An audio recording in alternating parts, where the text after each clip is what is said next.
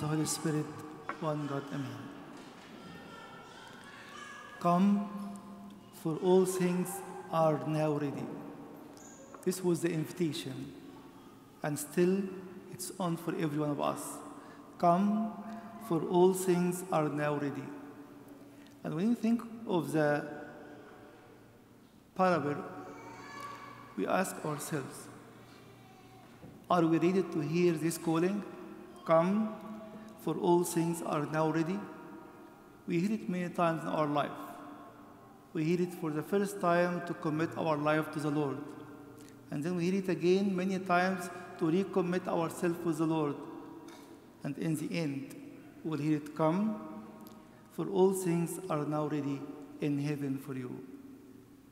Do we have such excuses like those people? We have three different excuses, but this is not the issue.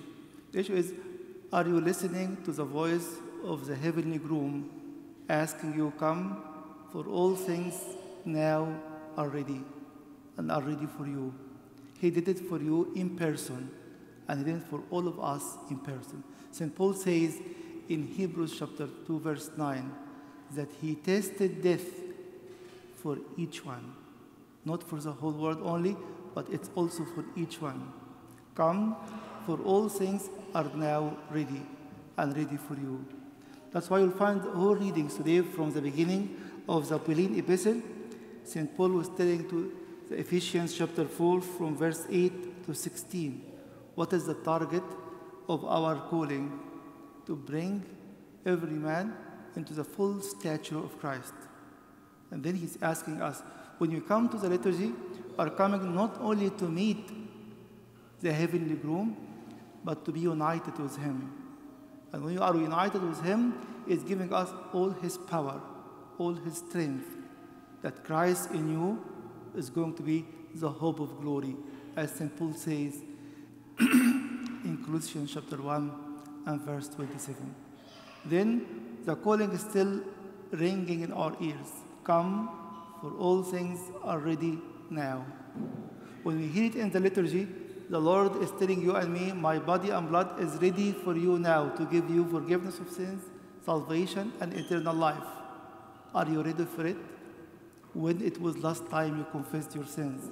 When it was last time to sit with yourself and to repent before the Lord, and then you go to church to confess your sins before your Father's confession? Still come, for all things are ready now for you. Are you ready for it or not? Unfortunately, the three people had many excuses, and none of them was able to enjoy the great feast of this great man. And now it's not a man anymore, it is the Son of God Himself, inviting you not for a great feast as such, but in His life. He's offering His life to each and every one of us. Why the liturgy is the summit of our worship?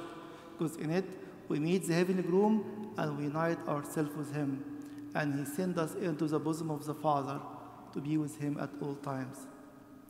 That's why, as I shared with you a few weeks ago, when just Abuna is opening the curtain, we see the Son in the bosom of the Father.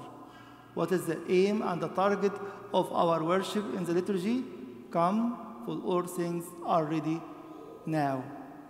The Son is ready to give us His life, to unite us with Him, and to put us in the bosom of the Father then we have rest there, and it's an eternal rest. Otherwise, we are always disturbed. We are always troubled with whatever news in the world. If it's a pandemic or anything else, we are always troubled.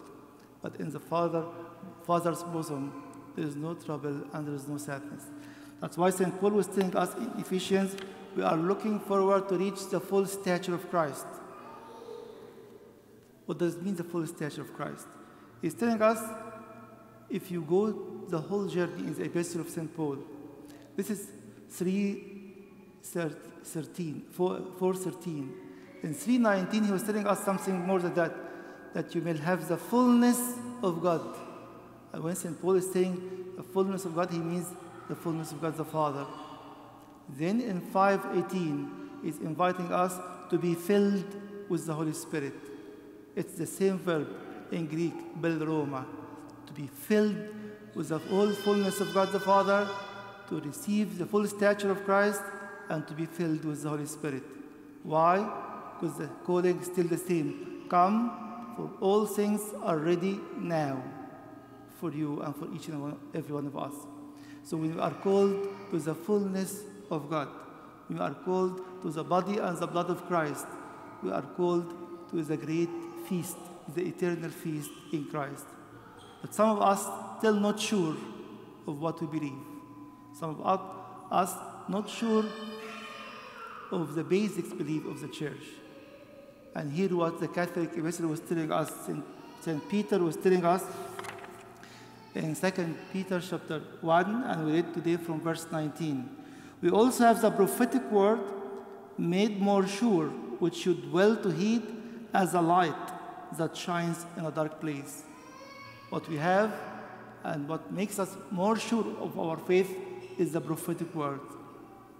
And if you remember, when St. Peter said these words, he was giving us the example of the transfiguration of our Lord Jesus Christ.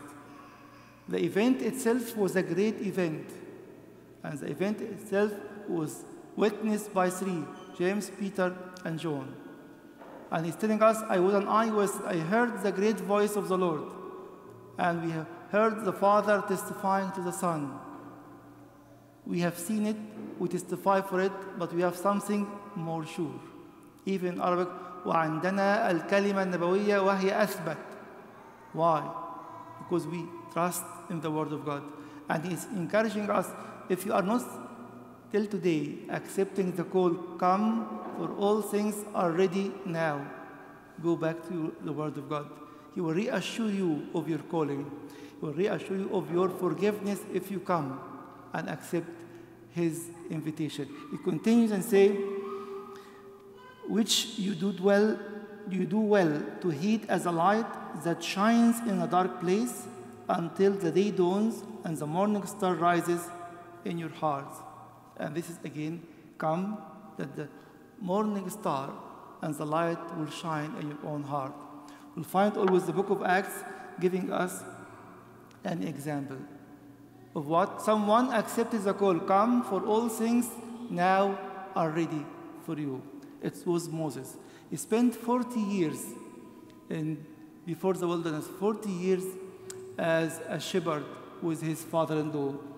And when 40 years had passed, an angel of the Lord appeared to him in a flame of fire in a bush in the wilderness of Mount Sinai.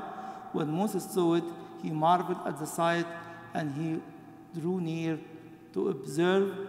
And the voice of the Lord came to him, saying, I am the God of your fathers, the God of Abraham, the God of Isaac.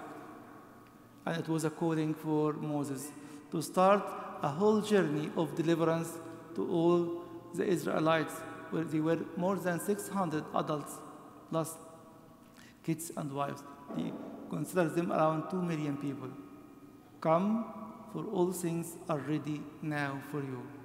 We need to think of it not only during the liturgy or not only during our life. Every moment there is a calling. Even to respond to a phone call, to a text. The Lord is saying you, it's a time to respond, for all things are ready now. Are you willing to share the good news, or you are only sharing bad news with others?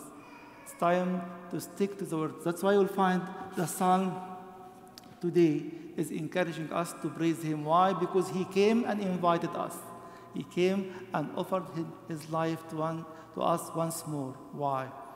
And Paul tells us in 2 Corinthians chapter 4 and verse 10 that the life of Christ may be manifested in your own mortal bodies.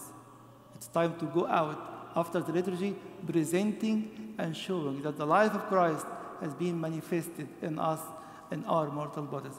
That's why the psalm was encouraging us the sacrifice of praise will glorify me.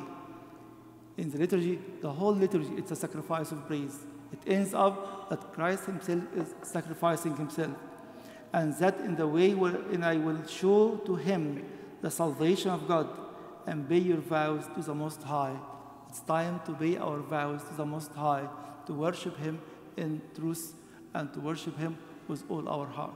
May the glory of our Lord Jesus Christ give us this power to accept the calling, come, for all things are ready now for you. And glory be to God forever. Amen.